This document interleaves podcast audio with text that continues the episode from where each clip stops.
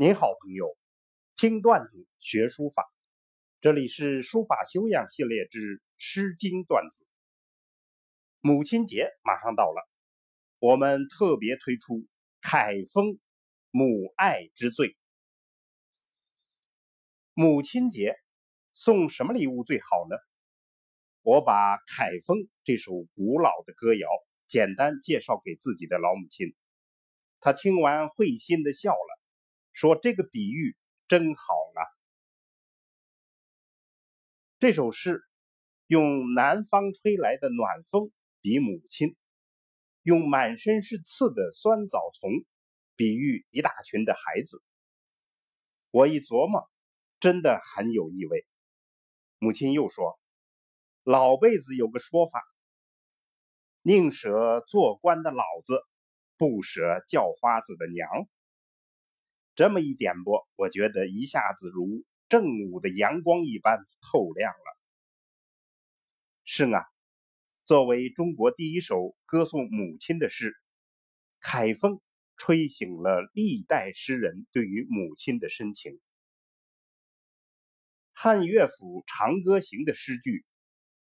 远游使心思，游子恋所生。凯风吹长笛，夭夭枝叶青。就套用了《凯风》里的诗句。更有名的，唐代孟郊《游子吟》里的“谁言寸草心，报得三春晖”，也是脱胎于《凯风》。除了诗。学者们还说，六朝以前为妇女做的挽词、累文，还有皇帝诏书里常用“凯风”“寒泉”这些词。苏轼写的挽词里还有“凯风吹尽即有心”的句子。正是这样一股温暖而厚道的诗风，为我们中华文明铺了底，为我们的诗歌定了调。我们且来读一读这首最古老的颂歌《凯风》，体会一下其温厚之风。凯风，意思就是温和的风。这首诗一开始比兴并用，用的贴切而又生动，饱含感情。凯风自南，吹笔即心。温暖的风自南方吹来，吹拂着酸枣丛的嫩芽儿。吉心夭夭，母氏劬劳。酸枣嫩芽儿茁壮成长，母亲却操劳过度。接下来，沿着上面比兴合用的手法，加大了抒情力度。凯风自南。吹笔即心，温暖的风自南方吹来，吹拂着能挡柴烧的酸枣丛。母氏圣善，我无令人。母亲明理而善良，我辈却没一个成才。接下来，比兴再出新意，对母亲的歌颂上了新层次。原有寒泉在汛之下，有一股寒泉，源头在那汛地。有子七人，母氏劳苦。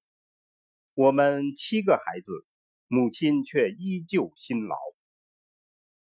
接下来，比兴再出新意，抒情深邃绵长，感人至深。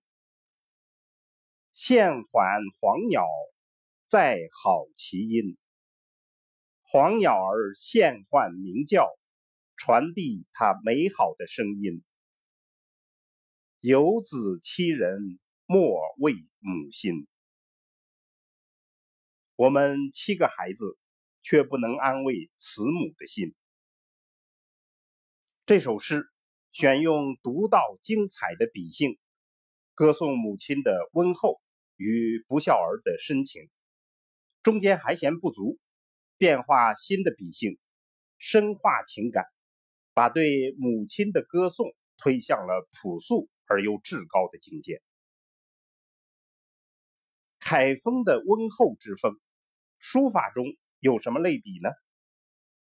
泰山经石玉的巨型刻石书法《金刚经》，雍容大度，气韵非凡，颇具温厚之风。此书法以圆笔居多，虽为隶书，篆意草情俱备。典型的隶书拨画很少，构字大量用笔画增省的俗体字，也就是流行民间的。不合规范的习惯字体，这一点也如凯风中厚道母亲的作风。与凯风不同的是，《金刚经》表现的是佛的形象，凯风只是人世的慈母。不过，如果我们把佛理解为人类的慈母，也许这种相似就更深了一层。泰山金刚经。